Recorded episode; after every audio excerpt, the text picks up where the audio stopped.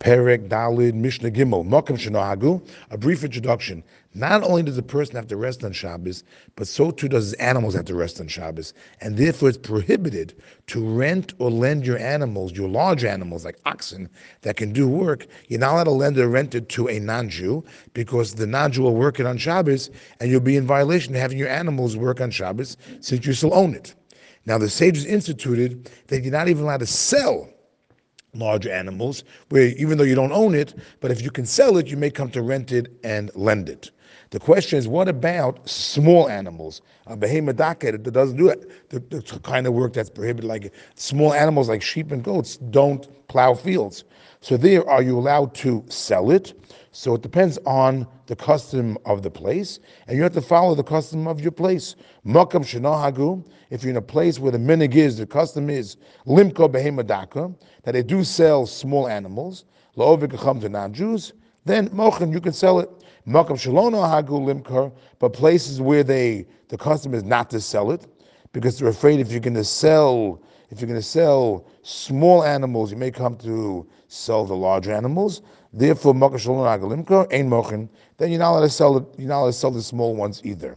And as we said earlier, in all places, Ain Mochin Lehem Behemagasa. you're certainly not allowed to sell to non-Jews large animals like oxen, like oxen or horses, because oxen or horses can do work like the ox, and therefore you and therefore you're not allowed to sell them to a non-Jew on Shabbos because you may come to lend them or or, or rent it. Agolim usiyachim. We just said you're not allowed to sell large animals. That would apply even if it's agolim usiyachim. Agolim are when the large animal is small. Agolim is only a calf. Calves. Usiyachim are foals. When the horses are small, they're only foals. So at this point, they can't do work yet. You're still not allowed to sell it.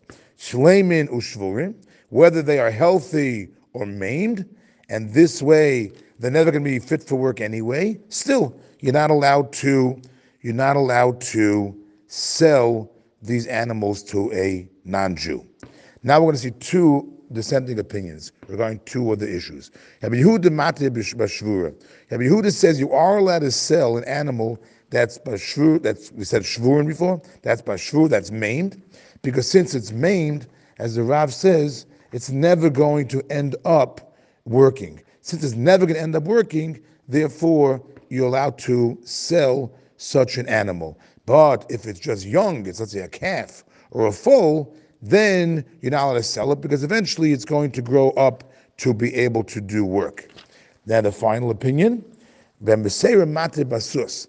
Ben permits a horse. Why? Because what's the problem? The problem is if you sell an animal, you may come to rent it, and what's the animal going to do? It's going to work for you. It's going to work for you like plowing. But what, is, what kind of work does a horse do? A horse will carry somebody, give somebody a ride.